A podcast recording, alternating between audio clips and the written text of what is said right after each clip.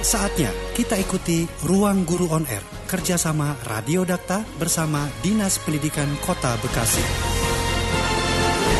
Rekan Dakta kami lanjutkan kembali Ruang Guru On Air dengan Radio Dakta dan kali ini kita akan membahas mata pelajaran TPS dengan topik kondisi mas kondisi masyarakat Indonesia pada masa penjajahan untuk kelas 8 bersama Bapak Guru Jajang. Halo Assalamualaikum Pak Jajang. Waalaikumsalam warahmatullahi Apa kabarnya Pak Jajang? Alhamdulillah baik. Alhamdulillah baik. Silakan Pak Jajang dijelaskan untuk siswa-siswi kelas 8. Baik, terima kasih Mbak Uti. Baik, rekan dakta dan anak-anakku sekalian, Assalamualaikum warahmatullahi wabarakatuh. Selamat siang. Halo, apa kabar? Sehat-sehat kan? Tetap di rumah, jaga kesehatan, atur pola makan dan istirahat yang cukup ya. Mari kita awali pembelajaran kita dengan membaca basmalah. Yang lain silahkan menyesuaikan. Bismillahirrahmanirrahim. Bapak punya pantun nih, dengarkan dulu ya. Cerita indah Fata Morgana, padahal aslinya biasa saja. Mari kita cegah corona dengan tinggal di rumah saja. Yang kedua, sejak dahulu zaman raja, bangun keraton gunakan data Sambil tinggal di rumah saja, dengarkan ruang guru on air radio Dakta. Baik. Sebelum memulai pembelajaran kita, izinkan Bapak memperkenalkan diri terlebih dahulu. Nama Bapak adalah Pak Jajang, Bapak Guru IPS yang bertugas di SMP Negeri 41 Kota Bekasi. Pada kesempatan ini, Bapak akan melanjutkan pembelajaran terdahulu yang sudah disampaikan oleh Ibu Paramita Dewi pada tanggal 22 April yang lalu. Masih pada KD yang sama yaitu KD 3.4 menganalisis kronologis perubahan dan kesinambungan ruang baik itu geografis, politik, ekonomi, pendidikan, sosial, budaya dari masa penjajahan sampai tumbuhnya semangat kebangsaan. Adapun topiknya adalah perubahan masyarakat Indonesia pada masa penjajahan dan tumbuhnya semangat kebangsaan. Subtopiknya secara khusus yang akan kita pelajari adalah kondisi masyarakat pada masa penjajahan. Di buku siswa terdapat pada halaman 204 sampai 216. Adapun tujuan pembelajaran kita kali ini yang pertama adalah siswa mampu menganalisis kondisi masyarakat pada masa penjajahan. Yang kedua, siswa terampil menjelaskan kondisi masyarakat pada masa penjajahan sebagai akibat dari diberlakukannya kebijakan-kebijakan kolonial. Yang ketiga, siswa mampu menerapkan sikap kritis terhadap kondisi masyarakat masa penjajahan untuk diterapkan pada kehidupan sehari-hari. Demikian tujuannya rekan dakta dan anak-anakku sekalian. Rekan dakta dan anak-anakku sekalian, banyak yang bilang kalau belajar sejarah itu tidak penting-penting amat. Buat apa kita mempelajari kejadian yang sudah lewat? Kenyataannya, apa yang kita nikmati saat ini adalah akibat dari kejadian-kejadian di masa lalu. Salah satunya kita bisa bersekolah saat ini diawali dari peristiwa sejarah tempo dulu, yaitu politik etis. Nah, itu baru sedikit dari peristiwa sejarah yang dapat kita nikmati sampai saat ini. Selain itu, peristiwa sejarah dapat dijadikan pertimbangan untuk menentukan langkah di masa yang akan datang, supaya peristiwa sejarah yang kurang baik tidak terulang lagi. Rekan dakta serta anak-anakku sekalian, Tahukah kalian apa yang dialami oleh bangsa kita setelah kedatangan bangsa Eropa? Kondisi masyarakat saat itu, menurut beberapa sumber sejarah, sungguh memprihatinkan. Mereka sangat terbelakang, tertindas, dan menderita. Apa saja yang membuat hal itu terjadi? Hal tersebut diakibatkan oleh kebijakan pemerintah Hindia Belanda pada saat itu yaitu yang pertama adalah monopoli dan adu domba. Pada awal kedatangannya, bangsa Barat diterima dengan baik oleh rakyat Indonesia. Hubungan perdagangan tersebut kemudian berubah menjadi hubungan penguasaan atau penjajahan. POC, yaitu Kongsi Dagang Belanda, saat itu terus berusaha memperoleh kekuasaan yang lebih dari sekedar jual beli. Itulah yang memicu kekecewaan, kebencian, dan perlawanan fisik. Pada awalnya, POC meminta keistimewaan hak-hak dagang. Akan tetapi dalam perkembangannya menjadi penguasaan pasar atau monopoli. POC menekan para raja untuk memberikan kebijakan perdagangan hanya dengan POC. Akhirnya, POC bukan hanya menguasai daerah perdagangan, tapi juga menguasai bidang politik dan pemerintahan. Kalian tentu sering mendengar istilah monopoli. Apakah yang disebut monopoli? Monopoli adalah penguasaan pasar yang dilakukan oleh suatu atau sedikit perusahaan. Bagaimanakah dampak monopoli? Bagi pelaku usaha, monopoli tentu sangatlah menguntungkan.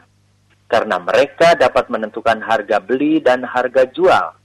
Sebagai contoh, pada saat melakukan monopoli rempah-rempah di Indonesia, POC membuat perjanjian dengan kerajaan-kerajaan di Indonesia. Isinya, setiap kerajaan hanya mengizinkan rakyat menjual hasil bumi kepada POC. Karena produsen sudah dikuasai POC, maka pada saat rempah-rempah dijual, harganya sangat rendah.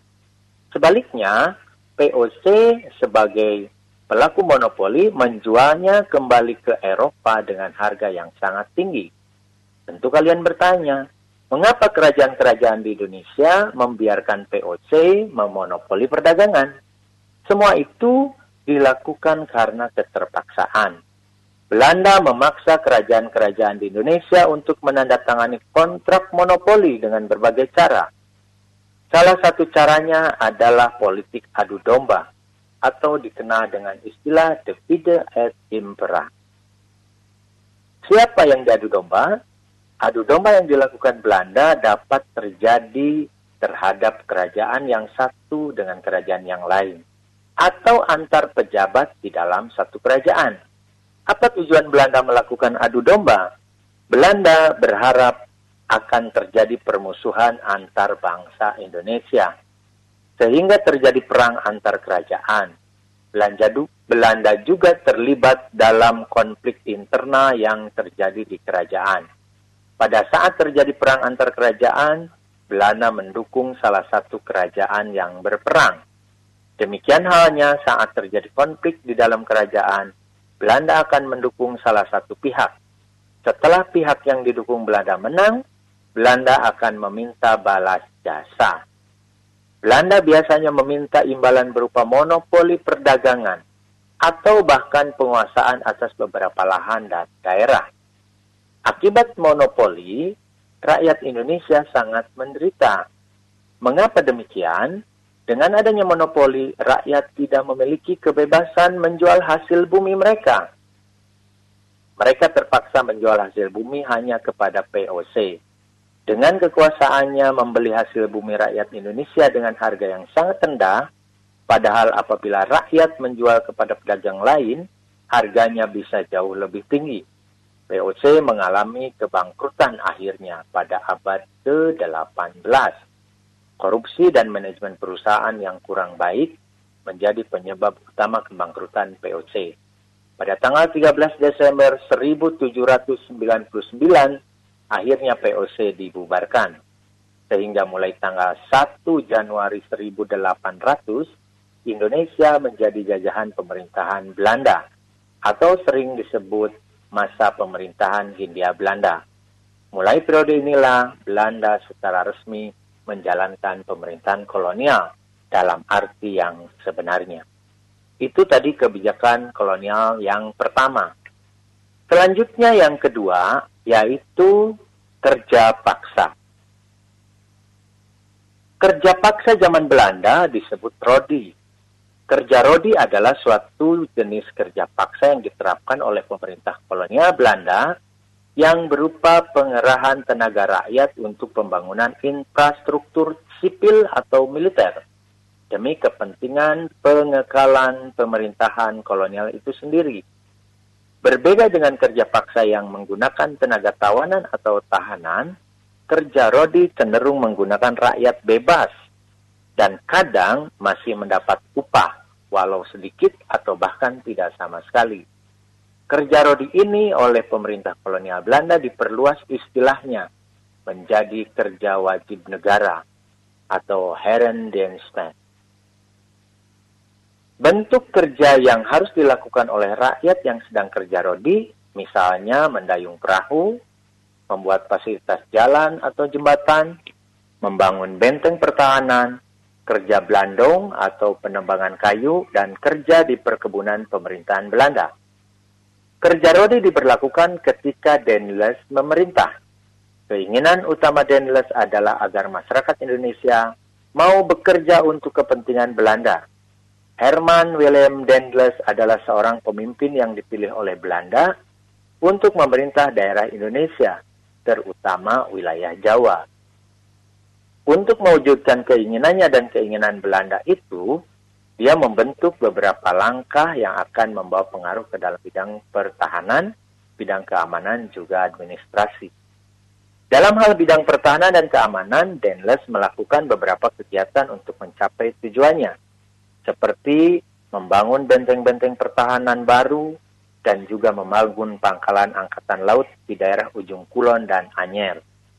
Selain itu, masih ada juga tindakan Denles yang lain seperti meningkatkan jumlah tentara dan membangun jalan raya dari Anyer sampai Panarukan sepanjang kurang lebih 1100 km. Kegiatan ini mengubah image Denles. Dulu dia dikenal sebagai seorang pemuda yang memegang teguh semboyan revolusi Prancis. Setelah semua ini terjadi, dia menjadi seorang pemuda yang kejam dan diktator. Dendles menyuruh semua rakyat untuk melakukan kerja rodi. Ketika pembangunan jalan raya Anyer Panarukan, banyak rakyat yang meninggal. Kerja rodi membangun pangkalan ujung kulon membuat rakyat sulit mencapainya. Tempat pembuatan jalan tersebut penuh dengan nyamuk malaria, sehingga tidak sedikit rakyat Indonesia yang meninggal karena pelaksanaan program itu. Rekan daksa dan anak-anakku sekalian, pernahkah mendengar Jalan Cadas Pangeran. Itu salah satu bukti peristiwa sejarah yang masih bisa kita gunakan sampai saat ini. Jalan Cadas Pangeran merupakan bagian dari rangkaian jalan raya Anyer Panarukan. Di sana terdapat monumen bersejarah eh, yang dilambangkan dengan peristiwa bersalaman yang unik antar Pangeran Cornell yaitu Pangeran Kusuma Dinata yang ke-9, penguasa Kabupaten Sumedang, dengan Dendles, di mana Pangeran Cornel bersalaman dengan tangan kiri, tangan kanannya menghunus keris naga sasra, seraya menantang Dendles berduel. Hal ini dipicu karena berita rakyat Sumedang yang e, dipekerjakan secara paksa dan menderita. Namun demikian, tidak terjadi duel tersebut karena Denles uh, lebih apa tidak berani. Tetapi pada saat atau beberapa waktu berikutnya Denles datang dengan tentara yang lebih banyak untuk uh, menyerang ke Kabupaten Sumedang. Demikian tadi kebijakan kolonial yang kedua. Selanjutnya yang ketiga adalah sewa tanah.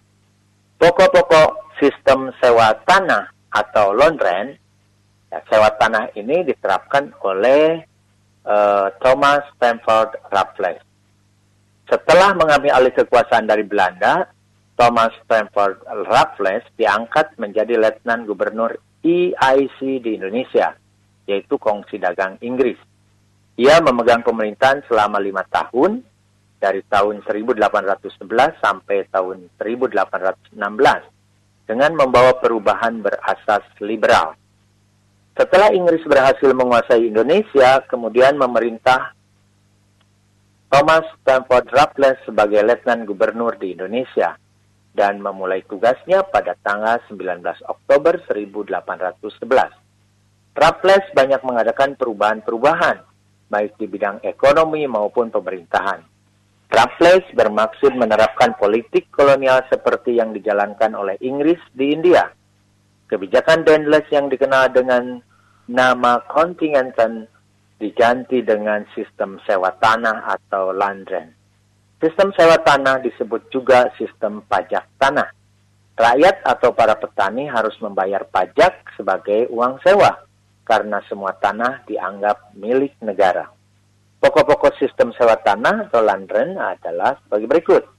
Yang pertama, penyerahan wajib dan wajib kerja dihapuskan. Yang kedua, hasil pertanian dipungut langsung oleh pemerintah tanpa perantara bupati. Yang ketiga, rakyat harus menyewa tanah dan membayar pajak kepada pemerintah sebagai pemilik tanah. Pemerintahan Raffles didasarkan atas prinsip-prinsip liberal yang hendak mewujudkan kebebasan dan kepastian hukum. Prinsip kebebasan mencakup kebebasan menanam dan kebebasan perdagangan. Kesejahteraan hendak dicapainya dengan memberikan kebebasan dan jaminan hukum kepada rakyat sehingga tidak menjadi korban kesewenang-wenangan para penguasa. Dalam pelaksanaannya, sistem sewa tanah di Indonesia mengalami kegagalan. Hal ini dikarenakan satu, sulitnya menentukan besar kecilnya pajak untuk pemilik tanah yang luasnya berbeda. Yang kedua, sulit menentukan luas sempit dan tingkat kesuburan tanah. Yang ketiga, terbatasnya jumlah pegawai.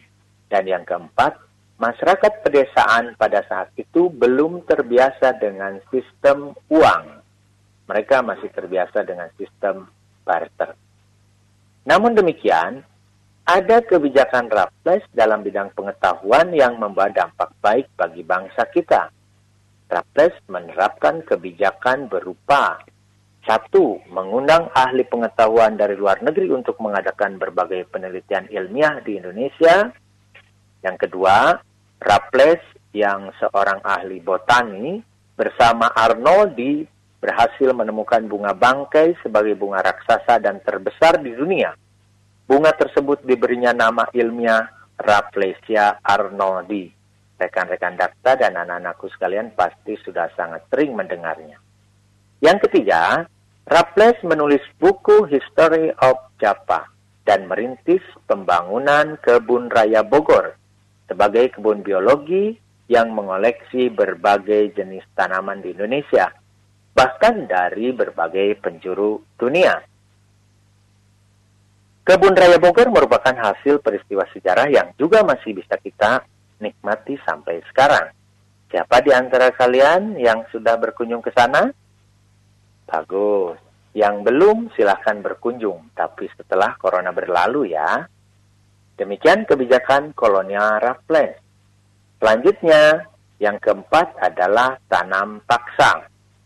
Kultur stelsel yang oleh sejarawan Indonesia disebut sebagai sistem tanam paksa adalah peraturan yang dikeluarkan oleh Gubernur Jenderal Johannes van den Bosch pada tahun 1830 yang mewajibkan setiap desa menyisihkan sebagian tanahnya untuk ditanami komoditas ekspor, khususnya kopi, tebu, teh, dan tarum atau nila.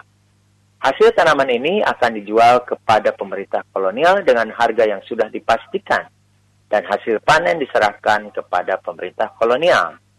Berikut isi aturan tanaman paksa tersebut.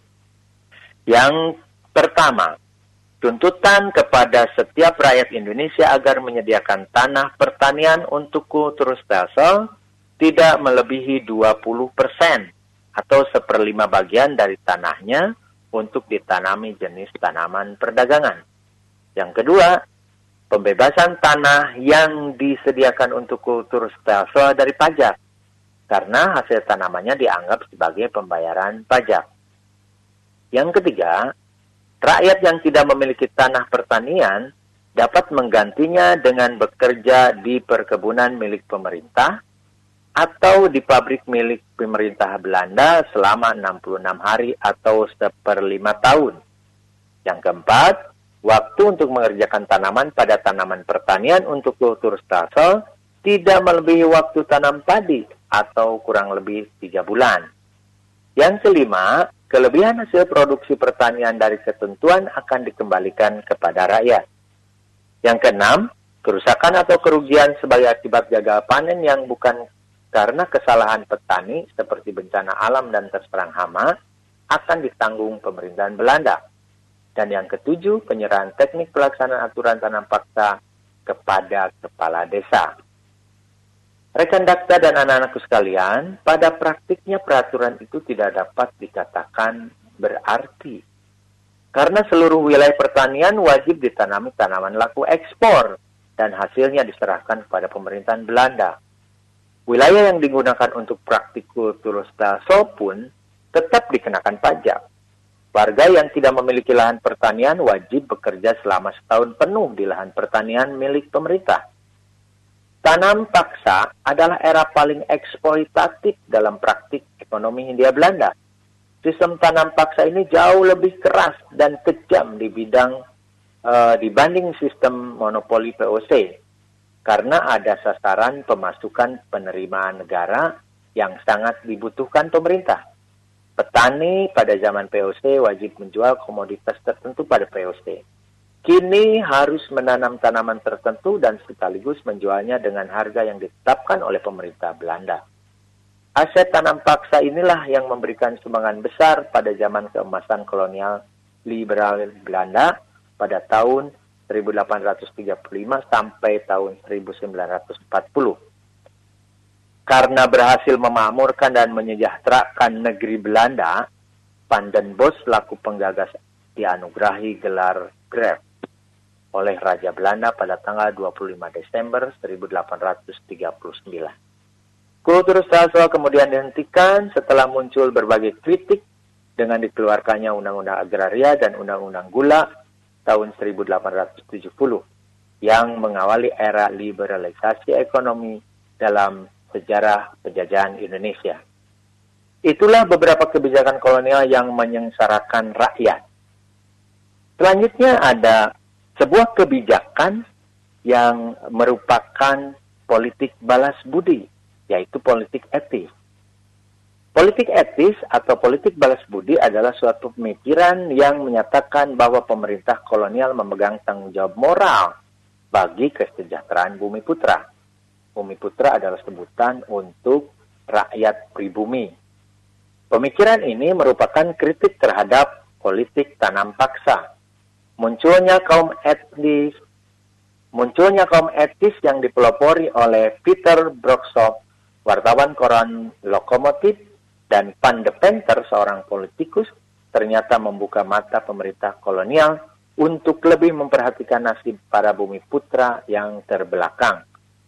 Pada tanggal 17 September 1901, Ratu Belanda, Ratu Wilhelmina, yang baru naik tahta menegaskan dalam pidato pembukaan parlemen Belanda bahwa pemerintah Belanda mempunyai panggilan moral dan hutang budi terhadap bangsa bumi putra di Hindia Belanda.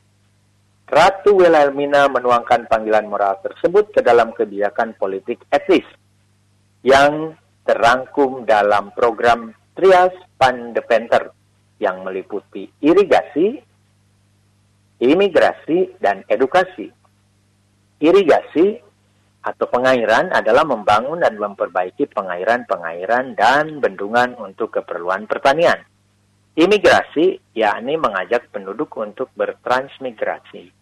Dan edukasi adalah memperluas dalam bidang pengajaran dan pendidikan.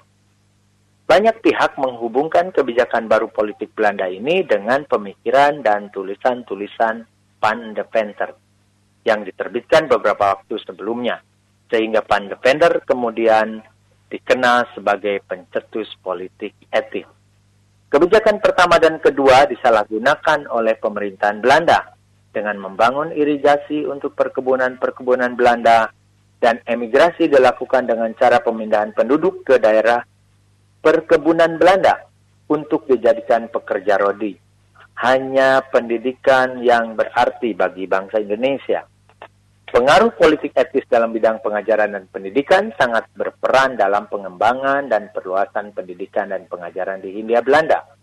Sejak itulah berdiri sekolah-sekolah baik untuk kaum priayi maupun rakyat biasa yang hampir merata di daerah-daerah. Kalangan pendukung politik etis merasa prihatin terhadap bumi putra yang mendapatkan diskriminasi sosial budaya. Untuk mencapai tujuan tersebut, mereka berusaha menyadarkan kaum bumi putra agar melepaskan diri dari belenggu feodal dan mengembangkan diri menurut model barat yang mencakup proses emansipasi dan menuntut pendidikan ke arah swadaya. Rekan dakta serta anak-anak sekalian, secara tidak langsung kita dapat menikmati pendidikan saat ini tidak terlepas dari peristiwa sejarah yang melatar belakanginya. Demikianlah pentingnya belajar sejarah agar kita menjadi bangsa yang besar. Insinyur Soekarno sebagai bapak bangsa kita pernah berkata, bangsa yang besar adalah bangsa yang menghargai para pahlawannya. Nah, bagaimana kita bisa menghargai jasa para pahlawan jika kita tidak mau mengenal sejarah? Baiklah rekan dakta serta anak-anakku sekalian, tibalah kita pada penghujung pembelajaran hari ini. Poin-poin pembelajaran yang dapat kita simpulkan di antaranya. Satu, kehidupan masyarakat Indonesia pada masa penjajahan sangatlah menderita. Hal ini lebih dikarenakan masyarakat kita pada saat itu masih terbelakang. Yang kedua, masyarakat Indonesia pada masa penjajahan mengalami berbagai perubahan kebijakan yang lebih cenderung merugikan. Namun demikian terdapat pula hal-hal positif bagi bangsa kita di kemudian hari.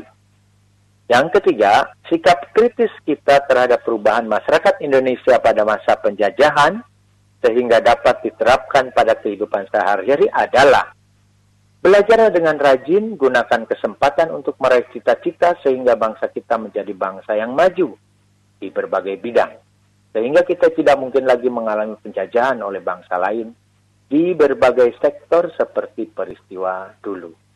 Rekan-rekan dakta dan anak-anakku sekalian, pembelajaran IPS khususnya sejarah saat ini tidak lagi menitik beratkan pada hafalan nama-nama, tanggal, dan tokoh, namun lebih mengarah pada proses berpikir tingkat tinggi, yaitu pengetahuan didapat dari berbagai proses belajar untuk dikembangkan dengan cara berpikir kritis sehingga menghadirkan solusi.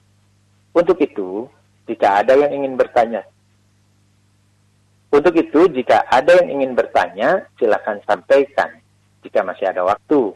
Namun jika tidak cukup waktu, silakan sampaikan pertanyaan kalian melalui DM Instagram ke alamat jajang underscore smd. Sekali lagi, pertanyaan bisa dialamatkan ke Instagram jajang underscore smd. Kalian juga bisa mengakses video pembelajaran di channel YouTube Jajang Gen 71. Sebelum berpisah, Bapak sampaikan lagi sebuah pantun berikut. Si Mamat membeli pulsa pada hari Jumat Legi. Selamat menunaikan ibadah puasa, sampai kita berjumpa lagi. Salam IPS, salam sehat, stay safe, stay at home, Wassalamualaikum warahmatullahi wabarakatuh. Waalaikumsalam warahmatullahi wabarakatuh. Pak Jajang terima kasih sudah memberikan pemaparannya untuk mata pelajaran IPS. Semoga bisa bermanfaat untuk siswa-siswi kelas 8 khususnya. Terima kasih. Assalamualaikum warahmatullahi wabarakatuh. Waalaikumsalam warahmatullahi wabarakatuh. Demikian Ruang Guru On Air, kerjasama Radio Dakta bersama Dinas Pendidikan Kota Bekasi. Rekan dokter demikian ruang guru on air redakta bersama Bapak Jajang, guru kelas 8 untuk mata pelajaran IPS dengan tema kondisi masyarakat Indonesia pada masa penjajahan. Wow.